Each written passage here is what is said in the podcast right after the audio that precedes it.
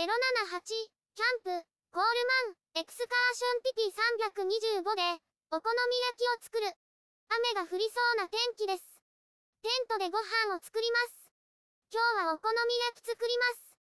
最近キャベツが高いので、代わりに玉ねぎを使います。準備する。テントに材料を持ってきました。お好み焼きセットです。水です。卵2個です。玉ねぎです。ひき肉です。ネギです。お好み焼きセットを開けます。山芋入りミックス粉です。お好み焼き粉です。揚げ玉です。青さと鰹節です。です。下準備する。ボウルを置きます。山芋入りミックス粉をボウルに入れます。水を 30ml 入れます。よく混ぜます。水を 80ml 入れます。お好み焼き粉を入れます。混ぜます。玉ねぎを切ります。みじん切りにします。生地に入れます。玉ねぎ1個分入れます。揚げ玉を入れます。ひき肉を入れます。卵を準備します。生地に入れます。ざっくりと混ぜます。お好み焼きを焼く。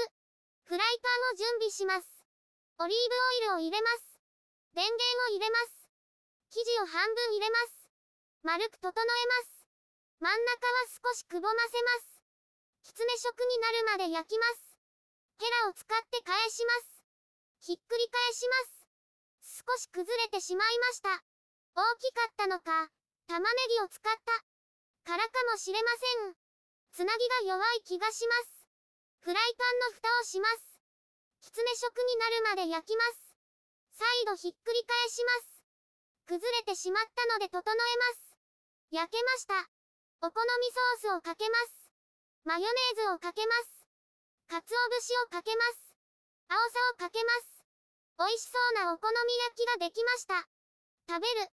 いただきます。熱々で美味しいです。